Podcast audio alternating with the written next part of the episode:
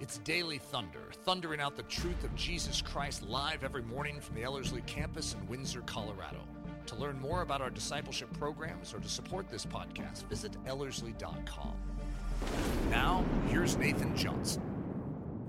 Uh, the last several days, we've been walking through uh, kind of a mini series looking at this idea of intimacy with Jesus. And uh, again, just for some quick review, uh, we've been walking through the three different kind of main words. And again, there's other words in the New Testament for the idea of knowledge, but again, uh, most of those come back to one of these three roots. Uh, one, of the, one of the ideas in the Greek of knowledge is this idea of facts and data and information. Uh, it's just picking up a piece of newspaper, reading a headline, uh, that kind of an idea. Uh, there's this other idea in the New Testament of, of knowledge, but it's the idea of perception. It's the under, understanding of, uh, hey, I get it, the light bulb's turned on, uh, I've gotten a clue. Again, it's usually referred to as sight in the New Testament, but it's not physical sight. It's, it's more of a mental understanding kind of a sight. Aha, I see that kind of a thing. And then the one we've been really focusing on is the word gnosko, which again is knowing something, but knowing it through interaction or intimacy or relationship or that, that kind of an idea. In fact, it's interesting as you come into the scriptures, uh, that idea of knowledge is just really, really rich uh, in terms of um, sometimes it's used in the sense of it, the knowledge that a husband and a wife has in, in intimacy in marriage. Uh, for example, Mary did not know Joseph until after Jesus was born. And uh, obviously, it doesn't mean that she ne- didn't have a clue who he was, because obviously they had met before. But the idea is, hey, they hadn't come together. So there's that kind of an emphasis on the word. Uh, there's this idea that there's, a, there's an intensity uh, in terms of experience and, and interaction. For example, the John 17, 3, or yeah, John 17, 3 passage where Jesus says, This is eternal life, that they might know, gnosko you, the one true God, and Jesus Christ whom you sent. In other words, uh, what is eternal life? Oh, it's, it's knowing it's knowing Jesus, but not just knowing about Jesus. It's, hey, it's interacting with and having this intimacy and oneness with, and just, man, this thing gets better and better and better. And, and again, we've been walking through the last few days some examples of those uh, in terms of what does that mean. And one of the things we've been saying is it's not that academics is bad. It's not that the facts, the data, and the information is evil, obviously. And hey, you, you need this, and hey, you should go after this, and, and hey, that's important. But you realize the academics should drive you to greater intimacy. Hey, if you're going to have a perspective and a sight in the Word and an understanding of the Word, hey, that should be driving you to greater intimacy. So it's not that the the understanding, the sight idea. It's not that the data, the facts, and the information idea are bad. It's just, hey, when you get right down to it, if you're going to pick one of these to go after, hey, go after the gnosko thing. Go after the intimacy. Go after the richness. Go after the oneness with Jesus. Now, I'm going to take all of that and come to this idea of Bible study. I love the topic of Bible study, and we're not going to actually talk about how to study the Bible.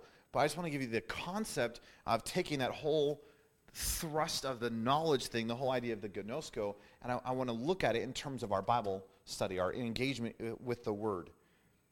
Wouldn't it be interesting if the reason I studied my Bible was not merely for information? See, wouldn't it be fascinating if I didn't come merely to Bible study just for the facts and the data? Now, all growing up, that's how I approached the scriptures. Uh, I was told a chapter a day keeps the devil away. So what did I do? Well, I don't want the devil around me, so I'd read the Bible every single day. Uh, hey, in Sunday school class, we got a gold star every week if we read our little passage. Hey, in Bible quizzing, we memorized we, we memorized our verses. Why? So that we can compete and we can win a trophy. So the engagement with the Word of God then became factual. It became data. It became information. Uh, here I am, a five, six, seven year old kid, and, and we're learning the Bible stories. Well, why are we learning the Bible stories? Oh, so you know the Bible stories. So that there's good morals that teach you and, and you can learn from those. Oh, isn't that wonderful? Veggie Tales. What's Veggie Tales all about? Just it's story kind of stuff. You realize that God gave us the word for far more than just that. And yeah, you need to know the stories. And hey, yes, you should memorize scripture. That's really important. And, and yes, you need to be studying this academically, but what if I could convince you that the reason, the purpose of Bible study isn't just for the information, isn't just for the data, it's not just for facts, it's not just so you can win Bible trivia games. The reason we get into the Word is to actually know the, the author of the Word. And isn't that a phenomenal thought? That the author who wrote this book, now we understand it was written by 40 different guys. Hey, we get that. But we say, according, according to the scriptures, that those men were literally carried along by the Holy Spirit. And this book, though it was penned by men, was actually written by the living God himself. And this thing was breathed by God, as Paul would say. And so, yeah, it, it was penned by men, but this was not written by men. Men are not smart enough to write this kind of a book. Of course, all the ladies say amen. But hey, hey, we, we as humans, that was a bad joke. We as humans are not, hey, you cannot create the cohesiveness of this book. Hey, a book that was written over thousands of years, you know, by, uh, was it several different continents, by 40 different authors, through all walks of life. Hey, this is, there is one cohesive whole to this book. And you could not plan this thing out. That this has one author. What's his name? God. And God Himself has given us His book.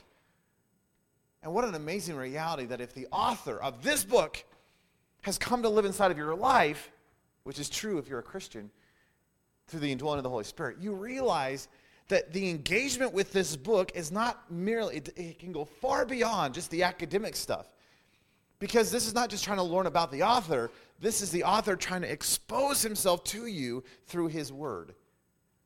And I, we've said this many times, but studying this book is not like studying Shakespeare. Praise the Lord. Praise God. I remember Shakespeare in, in high school. And, uh, and I, I, like Shakespeare. Some, I like some of Shakespeare, I should say it that way. There are certain stories of Shakespeare that I do appreciate. Uh, but, you know, you get to like the sonnets, and it's like, buddy, what were you doing? I mean, he, he must have been like delusional in the middle of the night, and he was probably drinking some alcohol or something because you read the sonnets, and you're just like, what are you trying to say to me?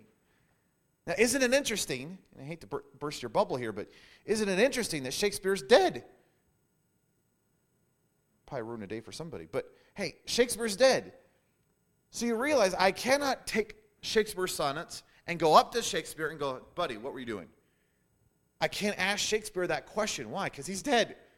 But isn't it interesting that with this book, this book, which is alive, this book, which cuts to the very depth of your soul, this book, whose author is still alive, in fact, that author lives inside of you through the indwelling of the Holy Spirit, this book, hey, if you get to a section that you don't understand, and I admit there's sections in here that are a little confusing.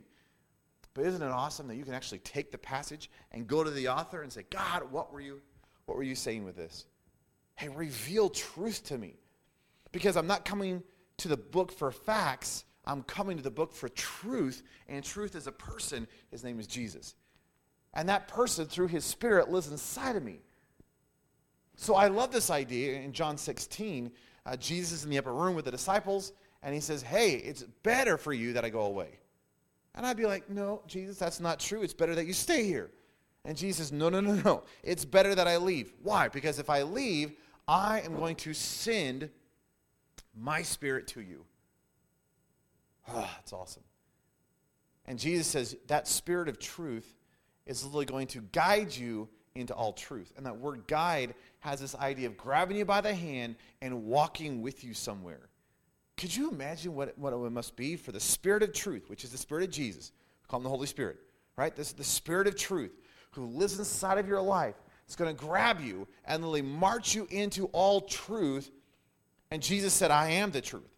And we're not talking about facts. We're not just talking about details. We're not just talking about information. We're not talking about Bible trivia. We're talking about this fact that here is the living God who lives inside of your life who's going to be taking you and guiding you into all truth. He's going to give you a greater revelation of Jesus Christ. And the primary way he's going to do that is through his word. He has spoken.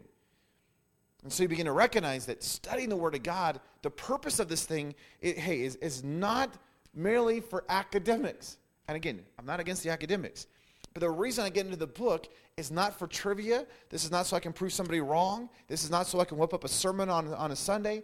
This is not so I can flick its pages and ward off demons. The reason I get into the book is to know the person. Now, if you take all the stuff we've been talking about this week and you come and you bring that idea into the idea of Bible study, that will radically change how you study the Bible. Because you begin to recognize that studying the Bible then is not just, uh, oh, uh, let's read my verse for the day. Woo! That reading the Bible then becomes an opportunity for you to interact with and engage with the living God Himself. That this thing, hey, goes far beyond just, oh, isn't this interesting? This becomes, wow, God, you're revealing your heart and your mind to me. So therefore, man, I, I get to know you on a whole nother level. Why? Because He's revealing Himself to us. And I don't want to just know Him on a level in the sense of, well, yeah, I, I, I read this passage. I get to know him in the sense of, wow, he is revealing himself to me. And now, because he's revealing himself to me, I get to engage with him and I get to interact with him and I get to talk with him. And, and he is, oh, he's stirring my heart. In fact, he's taking his very word and he's cutting me to pieces and he's changing my heart so I look more like him. Now, that'll change how you study the Bible. When this, when this book moves beyond mere academics, and moves into a place of intimacy. You realize that you do not have to be a Christian to read this book. In fact, there's all these secular colleges who are, who are studying certain sections of Scripture. Why? Because it's a, it's a classical text, it's literature, or whatever it may be. You realize it becomes a dull, dusty study. Hey, if I engage the Bible in that sense, I, I don't get much out of it. Why? Because I, I am not, I'm not going, I'm not getting into the book for the right reasons. And uh, 15 years ago, when God began to just turn my life upside down, it's interesting when, when I grabbed a hold of this concept, as, as my friend and mentor was just pressing me on this idea, it was interesting that what I began to recognize is that when you come to the Word of God with a hunger and a drive and a thirst to know Him, again, not just know about Him, but actually know Him intimately, then it changes how you engage with the book. It changes how you read passages. It changes how you begin to memorize scripture. It changes how that, hey, when you get done with a study, you, didn't just get done with a study in the sense of like, well, I learned some stuff, so I'm going to be finished. You get done with a study and you start crying out to God, saying, God, you've now got to take this truth and just change my heart and my mind because I, I cannot remain the same way that I am. So, you, would you take your truth and would you transform my thinking and would you change my heart and would you change what I, my perception and how I see and would you change how I talk? Would you change how I live? And would you, would you press me into the greater realities of who you are? See, this book is supposed to transform your life. And if you just read it academically, it just, hey, it becomes dull. And hey, I, I saw, I mentioned this yesterday, but I saw that at seminary, where here's all these people who, were, who began to study this book merely because it was homework. And they studied this book merely because it was a have to. And they studied this book merely because it was a, you know, it was the duty and obligation kind of a thing. And you realize that if, if that is the only reason you engage this book, it becomes boring. It becomes dusty. It becomes just, it's a have to. It's just a, and that doesn't produce life. Uh, there's this story, these uh, Jesus had just died and he rose from the dead, but the disciples were still wondering whether, whether that actually happened. And there's these two disciples, and uh, they're walking on a seven mile journey from Jerusalem to this little town called Emmaus. And uh, as they're walking on the road, this guy shows up and he says, Hey, uh, wh- why are you so downcast? And of course, they're just like, What are you talking about? Haven't you been around? I mean, the one we thought was the Messiah Hey the, hey, the one that we just thought had all the promise. Hey, we had put our hope for all these, all these years in this one man. And the Romans just crucified him. And it says that Jesus literally opened up the scriptures and beginning with Moses and the prophets began to expound the things concerning himself. Not about you, but that would have been the most amazing seven mile walk. To be walking alongside of Jesus. Now, they didn't recognize Jesus to be walking alongside Jesus and him just walking through the Old Testament saying, see that passage? That's all about the Messiah. See that passage? That's all about the Messiah. See that passage? That's all about the Messiah. Now they get to Emmaus and their eyes are open and they recognize it's Jesus and poof, he poof, poof, uh, poofs out of there, which, you know, I don't know how that works, but I saw Star Trek episode once and so I guess that makes sense. And uh, so he just poofs out of there and, and they look at one another and they say, Did not our hearts burn when he opened the scriptures to us? Do you recognize that that is what is supposed to happen in your life when you engage this book? That as you get into this book, there's supposed to be this see, it's not just academic studying the scriptures, It's that as you get into this book, there's an encounter with the living God. And as He begins to open your eyes to what is in the Word, as He begins to reveal Himself to you through His book, do you, do you know what begins to happen to you? You start to get heartburn. And that, that, that cry of those two disciples on the road to Emmaus that did, did not our hearts burn when He opened the Scriptures to us? See, that is what is to happen in your life when you engage this book. But that'll never happen if all you ever do is get into this book for mere facts and data and information. If it's just academic, it, it stays in this realm of just information. But when you allow your study to press you onto the reality of knowing Him, again, it's, it's not bad to know about Him, but we're not just merely interested in knowing about Him. See, we want to actually know Him, the one true God in Jesus Christ, whom He sent. See, we want to get wrapped up in relationship. We want to get wrapped up in intimacy. See, we just want to get wrapped up in the realities of who He is. And so, as I come into the Word of God, the purpose of Bible study then isn't just to gain some information, the purpose is to engage with Him, which changes everything. See, th- there's a reason why you should hop out of bed every morning and just go, Woo, here's a new day. Hey, here's a new day. I get to, I get to spend time in the Word of God. Why? Because this is not a have to, this is a get to. This is not a duty, this becomes a delight. And, and yeah, there's times, I get it, I get it, I get it. We wake up, we're tired, we're exhausted, and we're not in the mood for Bible study. But one of the things I found is that even if I press in and my desire is to know Him, then even if I don't feel like it at the beginning, by the end of it, I'm just, oh, because He's pulling on me. He's, he's changing my heart. He's transforming my mind. I, my, my life is changing. Why? Because I'm in the Word. Wouldn't it be neat to study the Bible like that? And study the Bible in such a way where you're actually engaging with the author itself.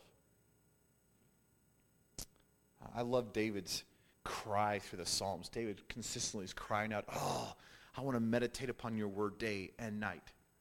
And you're like, David, that takes a lot of time. If you're going to meditate day and night, when are you going to have time to like rule the kingdom? Hey, David, when, when are you going to have time to fight the battles? Hey, David, when are you going to? And David's like, What are you talking about?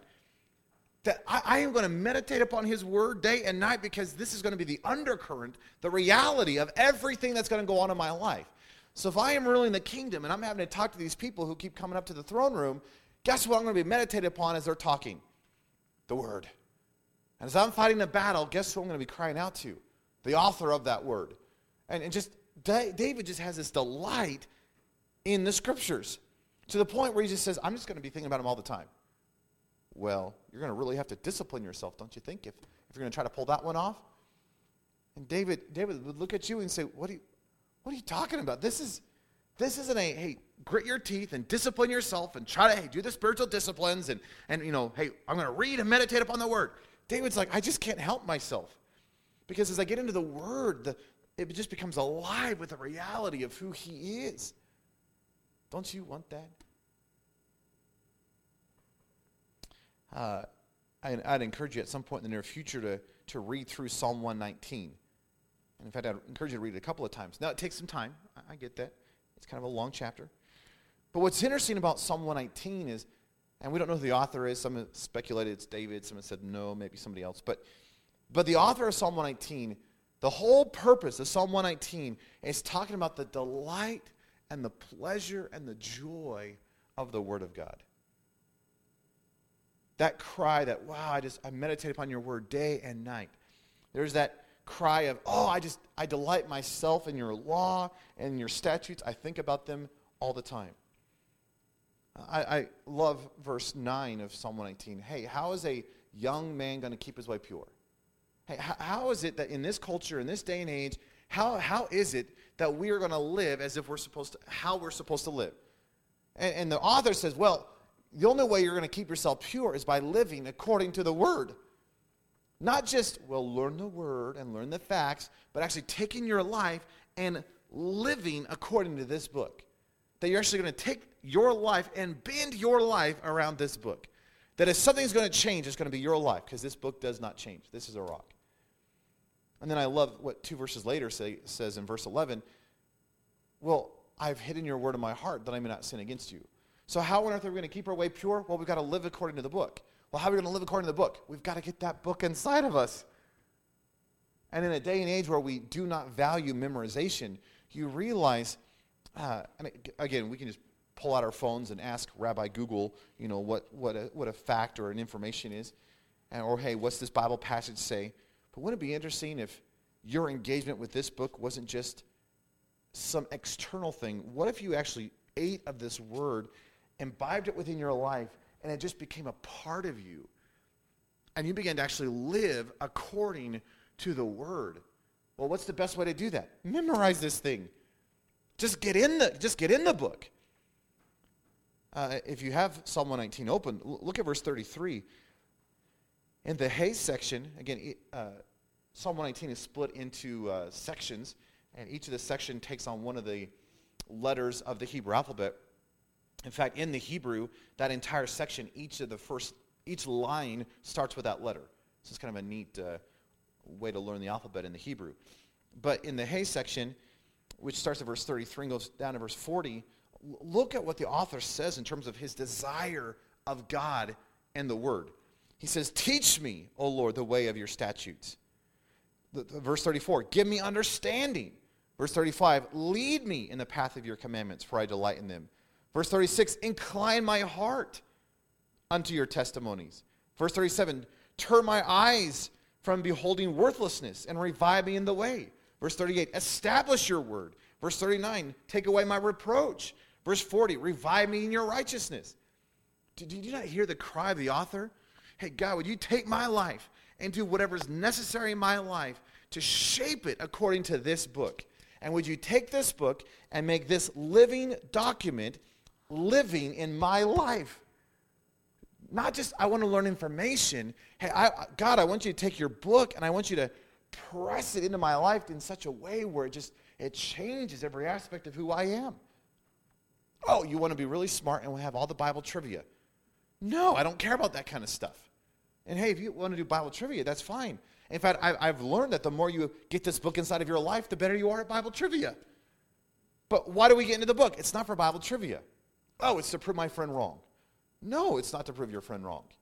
Now, you, you may end up proving your friend wrong through the word, but that's not why I study the Bible. Oh, you're a Sunday school teacher and you got to whip up a lesson every single week. Yeah, you, you may have to do that. But please, please do not come to the Word of God merely so you can come up with a lesson. Hey, if you're a preacher, do not, do not come to the Word only because you have to come up with a sermon every Sunday. Well, why should I come to the Word? I come to the Word to know the person. And as I get to know the person, he begins to change my life. Now, hey, if you're going to teach a Sunday school lesson, let the Sunday school lesson come out of that.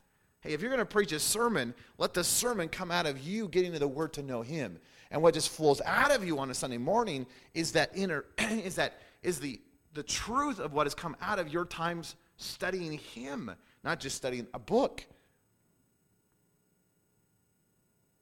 I'm convinced that in our generation, what we need probably more than anything else is an encounter with the living God.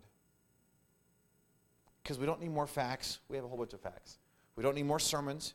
We're uh, inundated with sermons and podcasts and recordings. And we don't need another book.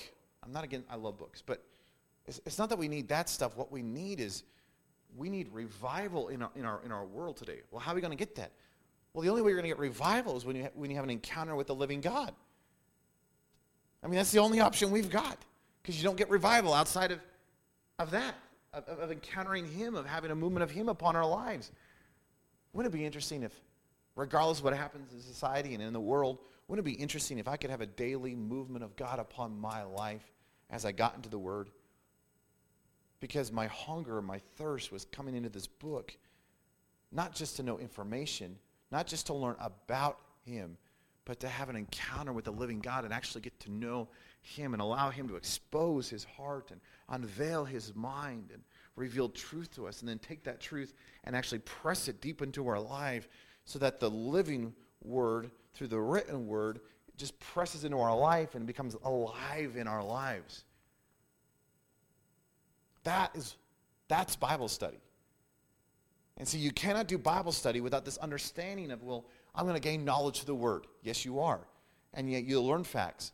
But the reason I get into the book is to gnosko him. Hey, the reason I get into the book is to have greater intimacy with him. See, the reason I get into the book is to get just soaked and saturated with the living God. See, the reason I get into the book is not for details. It's, oh, it's, It's so that my life will change and so that I can, I can see him more and so that I begin to hunger and thirst after him and, and that my whole life begins to revolve around and center upon and be built around him. That's the reality of studying the Word. So as you look back at all the stuff we've been talking about this week, wouldn't it be amazing if you could take that concept? Again, we're not against academics or any of that kind of stuff, but wouldn't it be amazing to take the concept of knowing Him, gnoskoing Him, and take that and bring that into your Bible study? Because what I found is that when you hunger and thirst after Him, you come to the Word to know Him. But what that does then is it causes a greater hunger and thirst in your life to know Him.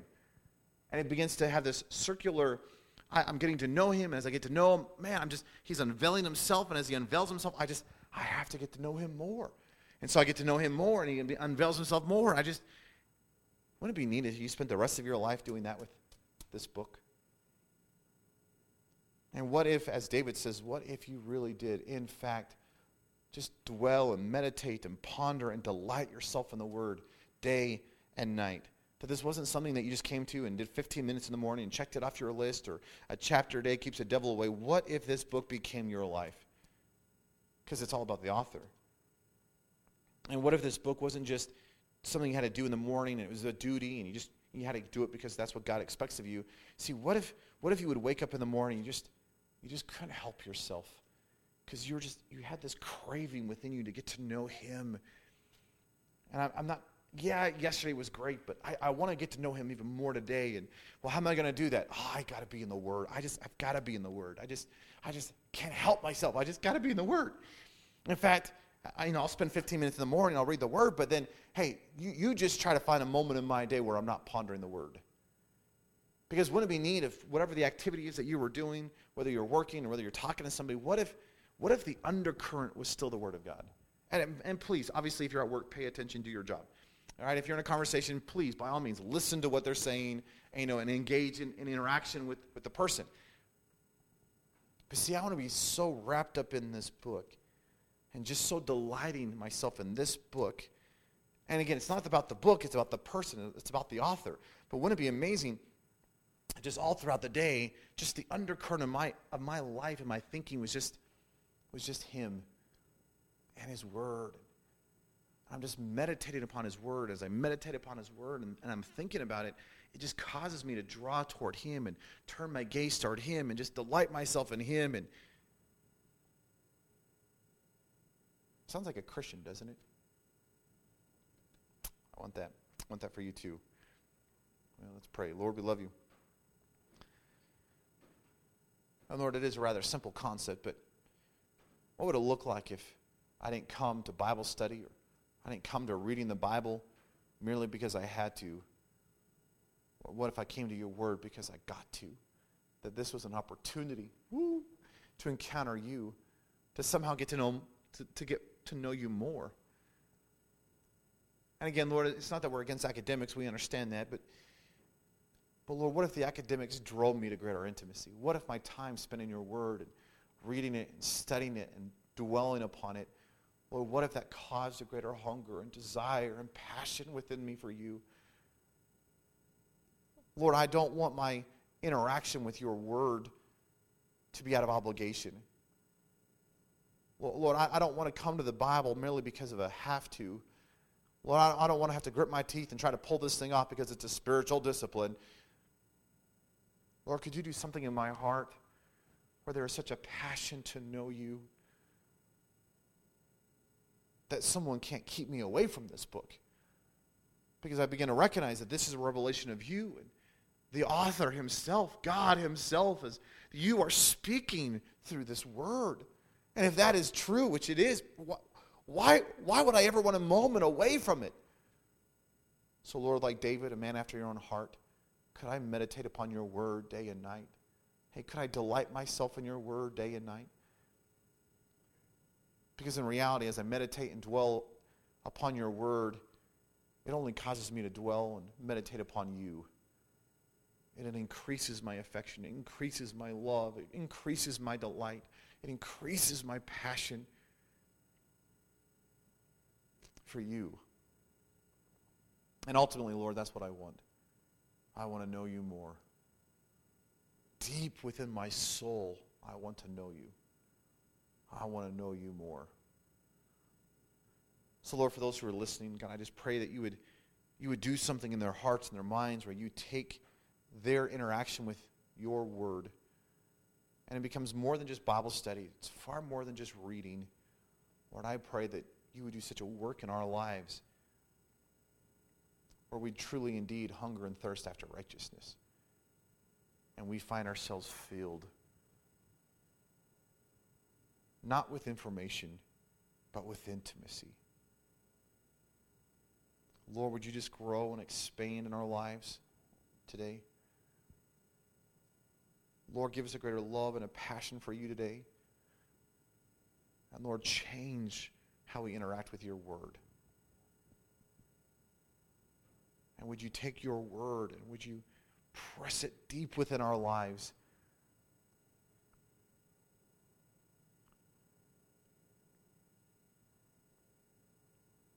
Because, Lord, truth be told, I, I can't make it through a day without you. And I can't, I've learned that I can't make it through a single day without your word. And hey, how, how, is a, how is a young man going to keep his way pure? Hey, how on earth are we as Christians going to live in a day full of darkness and pollution? The only option we have is by living according to your word. Which means this, this book has got to be on the insides of our life.